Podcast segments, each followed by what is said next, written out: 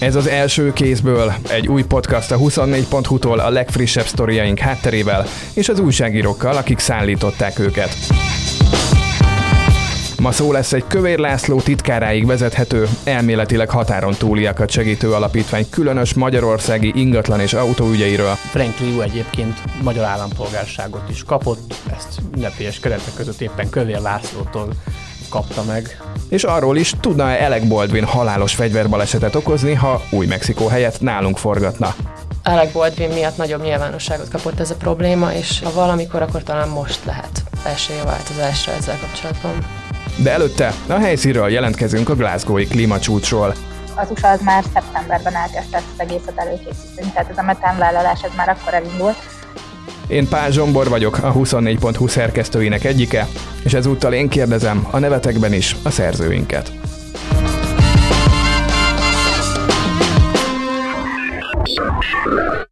A hét eleje óta Glasgow-ban a globális klímacsúcson van Nagy Nikolett, tech és tudomány rovatunk egyik oszlapa, a 24.hu klímaügyel foglalkozó újságírója, aki a konferencia hatalmas sajtószobájában próbált egy csendesebb zugot találni, több-kevesebb sikerrel, hogy beszélgetni tudjunk.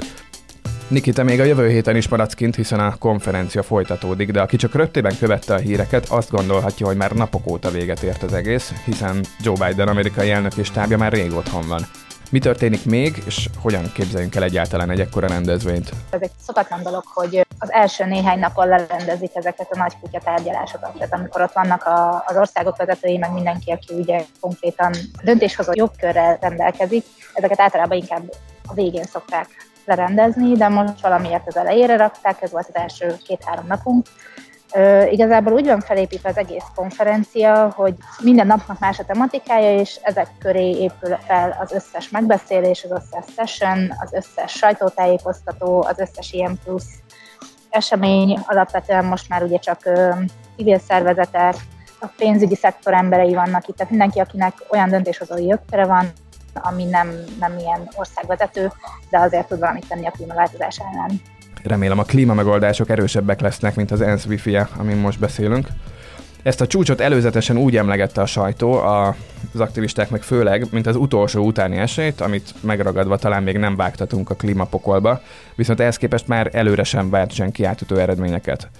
A körülötted lévő résztvevők, szakemberek, újságíró kollégák körében milyen a hangulat? Hát alapvetően szerintem vegyes itt, itt is azért találkozni olyanokkal, akik reménykednek, akik úgy gondolják, hogy most tényleg tudunk majd valamit tenni, vannak akik teljesen szkeptikusak, és úgy gondolják, hogy teljesen feleslegesen reptetünk ide embereket 400 magángéppel, mert úgysem fog semmi történni, meg, meg van, aki csak a munkáját végzi, és igazából nem hiszem, hogy különösebben pozitív vagy negatív irányba gondolkodik erről, de azt érezni egyébként, hogy, hogy ez most tényleg egy sorsdöntő konferencia, így a hangulatból is, meg abból is, hogy nagyon-nagyon sokan vannak, több tízezren vannak, és megmondom őszintén, a logisztika azért kicsit el is csúszott, és nem is igazán elégedett vele senki, mert órás sorbeállások vannak, ide bent is rengetegen vannak, van úgyhogy órákon keresztül nem lehet székre leülni például, mert annyira terített a helyszín. Tegnap pedig kaptunk egy push üzenetet a telefonunkra, hogy aki tudja, az dolgozzon otthonról, mert nagyon sokan vagyunk. Biden elnök a beszédében bedobott egy laikus szemmel akár váratlannak is mondható komoly metán ügyi vállalást, amit egyelőre ugye neki magának is küzdelmes lesz még elfogadtatni otthon, de mennyire volt ez a csúcs résztvevői körében is váratlan, és mennyire számít jelentősnek? Meglepődni senki nem lepődött meg rajta szerintem, mert ők, az, az USA az már szeptemberben elkezdte ezt az egészet előkészíteni, tehát ez a metánvállalás ez már akkor elindult. Most az volt a nagyon nagy előrelépés, hogy egyrészt Biden nyilvánosságra hozta azt a konkrét tervet, ami az Egyesült Államokra vonatkozik, másrészt pedig, ha jól emlékszem, 110 felett már az országok száma, aki aláírt, hogy nem tudom pontosan, tehát nagyon sokan csatlakoztak hozzá itt igazából ez az, ami nagyon nagy előrelépés, és hát itt mindenki azt mondja, meg én is úgy érzem, hogy ez az egyik legnagyobb győzelem egyelőre, amit hallottunk. Most ma volt szénkivezetésről is egy megállapodás, 40 ország eldöntötte, hogy sem az országhatárokon belül, sem az országhatárokon kívül nem fogja finanszírozni a szénprojekteket. Ez sem rossz, de szerintem a metánnak azért van egy jelzésértékű ereje is, meg ez az, amivel a leggyorsabban tudunk valamit tenni a klímaváltozás ellen. Ott voltál Áder János beszédén is, a magyar köztársasági elnök ugye régóta igyekszik kifelé erősen zöldíteni magát. Glasgow-ban mennyire figyeltek rá, mennyire fényes csillag ő most a klímaégbolton? Hát igazából nem foglalkozik vele, én úgy veszem észre senki rajtunk kívül. De nekünk nyilván érdekes, mert ilyen köztársasági elnök, hogy ő van kint tőlünk, aki talán ugye legfontosabb, de amiket olvastam így például a víz és klímaügyi koalíciónak a megbeszélése után, amin ugye én is ben voltam, és írtunk is róla cikket. A nemzetközi média nem is nagyon említette őt meg név szerint, csak Magyarországot, meg a, a társ vezető Tajikisztánt. Többet lehetett viszont hallani kis óceáni szigetországok, mint például Barbados vezetőiről, akiknek a hazáját ugye létében fenyegeti az emelkedő tengerszint. A helyszínről is úgy tűnik, hogy rájuk most figyelni kezdtek? Igazából az összes ilyen kis szigetország, és azok, akik most a, a legsérülékenyebb a klímaváltozás szempontjából, ők, ők most nagyon bekeményítettek. Nagyon nyomás alá helyezték a, a fejlett országokat, hogy a klímafinanszírozást azt most már hozzák tető alá. Nekem ez nagyon szimpatikus, és én addig ezzel, lehet, hogy azért, mert ugye alapvetően nyugati médiából tájékozódunk mi is, de ennyire nem találkoztam vele, hogy ilyen karakán módon kihívják maguk mellé inkább, mint ellen ezeket a fejlett országokat. Ez, ez nekem egy nagyon nagy meglepetés, és nagyon is tetszik, hogy, hogy ennyire bátran itt vannak, és, és oda szólogatnak. Mindjárt elengedünk egy sajtótájékoztatóra, még egy fontos kérdésem van. Egy klímacsúcson milyen a klímabarát catering? Gondolom hiába utaztál Skóciáig, nem áll hegyekben a pásztor pita, meg a többi vörös húsból készült étel. Egyébként annyira nem jó a kaja, úgyhogy ennek nem én leszek a szakértője, mert én inkább hozom be magammal, de féket nem adnak kilószámra. Azt nem tudom neked megmondani, vörös hús van-e, de Higgins például van. Hús is van bőven, pizza, tehát így, így nem egy ilyen nagyon feltűnően klímabarát cateringről van szó. Köszönjük, Niki, további jó csúcsot! Hello!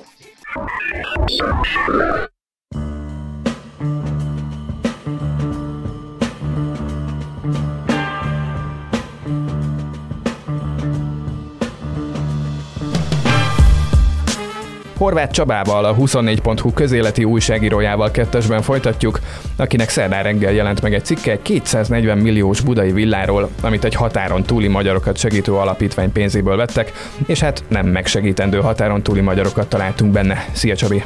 Szervusz! Hatos Audi és pénzügyi támogatás is felbukkan a cikketben, de a főszereplője az a bizonyos villa, ahol jártál is. Hogyan képzeljük el az épületet és a környéket? Ez egy klasszikus budai második kerületi villa, ami nagyon szépen fel van egyébként újítva, több lakás is található benne. A, a, a szóban forgó villa lakás, amiről a cikk is szól részben, az egy két helyrajzi számon megtalálható, de egyesített lakás. Ez egy nagy, összesen 164 négyzetméteresre megnövelt lakás. Úgy tudjuk egyébként, hogy ez meglehetősen luxus módon van berendezve, de hát mindenféleképpen ez az árából is látszik, hiszen ha 164 négyzetméter 240 millió forintba került 2019-ben, amikor bár már magasak voltak az ingatlan árak, még nem voltak azon a szinten, ahol ma, abból lehet következtetni rá, hogy ez egy jó komfort fokozatú ingatlan. Hát megtegyük hozzá, hogy ez a kb. másfél millió forintos négyzetméter ára, ez azért most is a budapesti ingatlan kínálat krémjébe helyezi el a szóban forgó villalakást. Mi fogadott téged, amikor becsöngettél oda? Hát, többször is jártam ennél az ingatlannál. Ö, nyilván a tulajdoni lapján ö, én azt láttam, hogy ennek a, az ingatlannak a tulajdonosa egy, egy alapítvány, ez a Magyar Tehetségekért Határtanul Alapítvány, amely hivatalosan határon túli külhoni magyarok támogatásával foglalkozik, elsősorban azokéval, akik tanulnak. Ezért volt furcsa, hogy egy ilyen ingatlant vásároltak meg. Nem tudtam igazából az se első körben, hogy itt lakik-e egyáltalán valaki, van-e bármi mozgás, vagy tulajdonképpen miért van szüksége egy alapítványnak egy ilyen ingatlanra. Tehát többször is jártam ott. Először szomszédokkal sikerült beszélni, és tőlük hallottam első körben azt, hogy itt a Kövér Lászlónak a kabinet főnöke és családja szokott mozogni, bár hivatalosan ugye nekik nincsen semmi közük ehhez az ingatlanhoz, és akkor az egyik alkalommal becsöngettem ebbe a lakásba, amikor láttam, hogy égnek a villanyok, tehát otthon vannak, és akkor a Veres László úrnak a, az anyósa fogadott, aki röviden elmondta, hogy neki egyébként az alapítványról nem tud róla egyáltalán, meg az, hogy a tulajdonos, ő elmondta, hogy ő az anyósa a Veres Lászlónak, és hogy Romániából, Erdélyből vannak itt látogatóba. Aztán az később derült ki, hogy már két hónapja ebben a lakásban élnek. Egyebekben meg azt is elmondta, hogy ő úgy tudja, hogy éppen a vejéjék, a Veres László és családja fog beköltözni az ingatlanba a szomszédházból, ahol jelenleg laknak. Utána fölhívtad Veres Lászlót is, aki a szobaforgó kabinetfőnöke Kövér Lászlónak. Ő mit mondott, amikor beszéltetek? Hamar pontotta a vonalat. Először ugye azt se szerette volna igazán tudni, hogy a kollégája, aki az alapítványnak a kuratóriumi elnöke, őt Visontai Kálmánnak hívják, aki együtt dolgoznak a parlamentben. Tehát először azt se szerette volna tudni, hogy a Visontai Kálmán bármilyen alapítványt vezet, majd mikor elmondtam konkrétan melyik alapítványról van szó, akkor már tudta, hogy hát igen, ez egy külhoni magyarokat segítő alapítvány, de lényegében nem értette, hogy neki mi köze van ez az egészhez. Ezután tértem rá a lényegre, hogy hát az ő családja használja sajátjaként ezt az ingatlant, és hogy ez mégis hogyan lehetséges, hiszen hivatalosan nekik semmi közük nincsen ehhez. És akkor ö, tagadta ezt, tehát közölte, hogy ez téves információ, ez nem igaz. Majd utána szembesítettem vele, hogy hát az anyósa volt, aki ugye ajtót nyitott nekem, amikor ott jártam.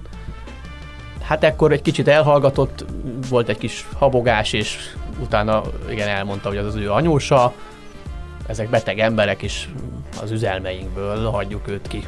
Ezzel véget is ért az a beszélgetés. Mármint a szóban forgó üzelmek, az a 24 pontú által folytatott újságírás, vagy a te érdeklődésed volna, a beteg embereket pedig abban a minősítésben hozta fel, hogy ők gyógykezelésen lennének egy narratíva szerint Magyarországon, ami ugye az alapítványnak a narratívája, mert hogy az alapítványnak is beszéltünk a kuratóriumi elnökével, ő mit mondott arról, hogy mi végre van ez az épület, és mire használtatik most? Ő sokfélét írt le és mondott is, tehát vele beszéltem hosszan, vele egy, majd egy órás beszélgetést folytattam telefonon, mm, ekkor tulajdonképpen azt mondta, hogy ez az ingatlan egy befektetésként vásárolták, és lehet, hogy ez, ez később ez a pénz, amit ezt erre költöttek, azt majd másra fogják fordítani, tehát effektíve akkor lehet, hogy el fogják majd adni. Illetve ő is tagadta először, hogy a Veres Lászlónak és családjának bármi köze lenne ehhez az ingatlanhoz, de aztán ő is elismerte, hogy hát igen, a, mikor Veres László anyósa nyitott ajtót, azzal szembesítettem őt, akkor ő is elismerte, hogy hát igen, igen, akkor még csak azt mondta, hogy három-négy napja vannak ott. Levelében már azt mondta, hogy egy hónapja, vagy két hónapja ott vannak, tehát szeptember 1 -e óta. Tehát ő eléggé magának ellenmondásosan nyilatkozott telefonon és írásban. De hát adjuk meg neki azt, hogy nem feltétlenül lehet, hogy ilyen jelentős források fölött diszponáló társadalmi munkaként igazgatott alapítványelnökeként minden részlettel tökéletesen képben lenni. Honnan van a, ennek az alapítványnak forrása? Na ez az, amit egyébként pontosan nem tudunk. Két pénzügyi beszámolóját adta le eddig a, az alapítvány, mind a kettőt késésre egyébként idén október környékén.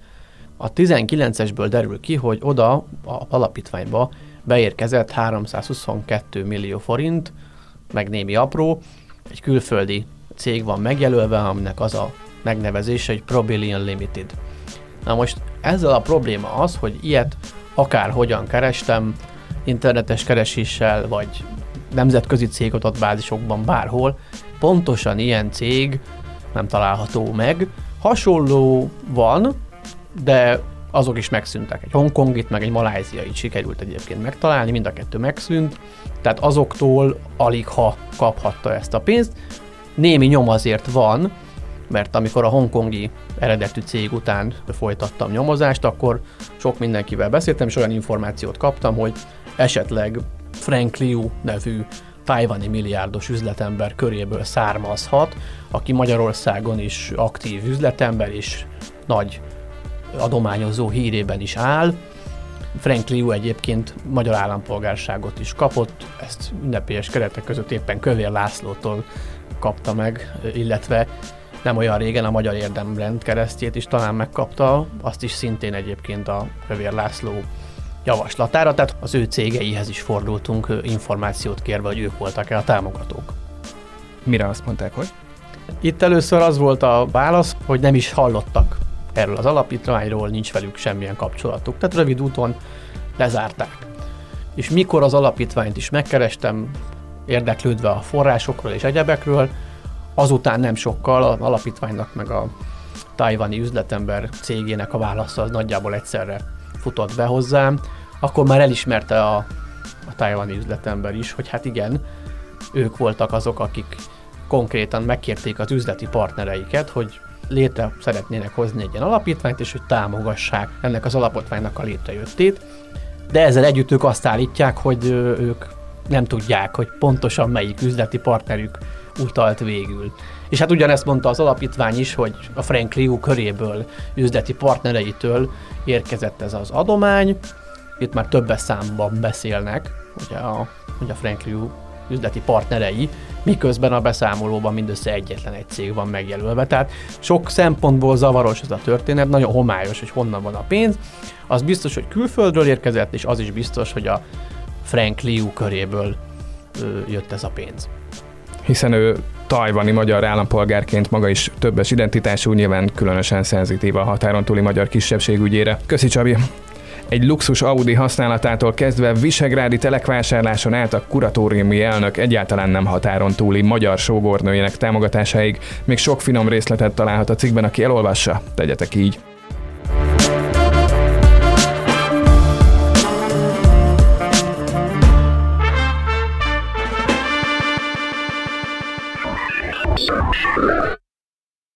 A harmadik beszélgető társam Polák Zsóka, a 24.hu kulturális rovatának újságírója. Hello! Valószínűleg ezekben a hetekben jóval több olvasónk beszélt egy filmforgatásról, mint amennyien általában szoktak, de ennek szomorú apropója van.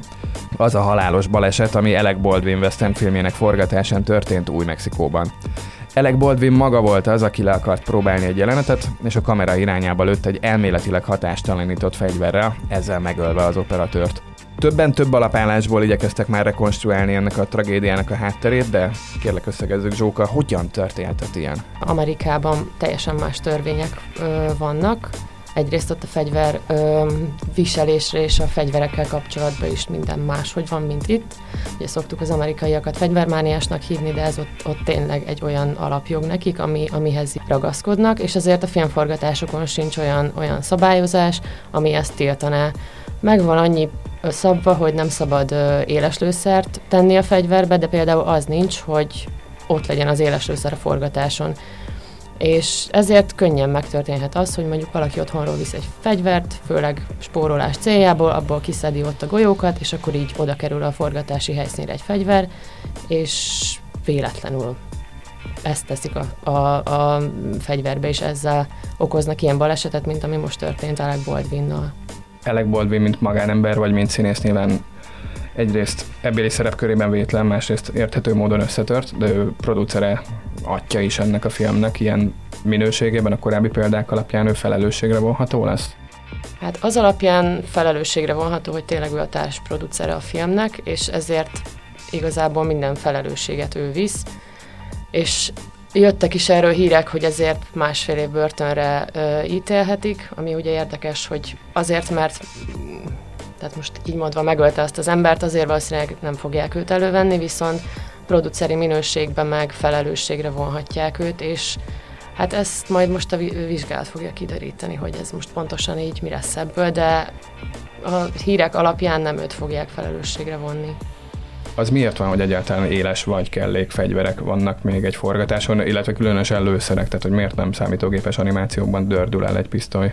A témával kapcsolatban ö, ugye beszélgettem Steiner Ivár fegyvermesterrel, aki hát több mint 40 éve van a szakmában, és nagyon sok magyar filmnek a, a biztonságos fegyver használatát ellenőrzi, és én is megkérdeztem tőle ezt, mert magától értetődő lenne, hogy 2021-ben miért kell oda egy igazi fegyver, amikor már um, szuperszonikus szörnyeket is meg tudnak oldani CGI-ja, és ő azt mondta, hogy um, a fegyveres jelenetek nagyjából 60-70%-át már így oldják meg, azonban vannak olyanok, amiket nem lehet.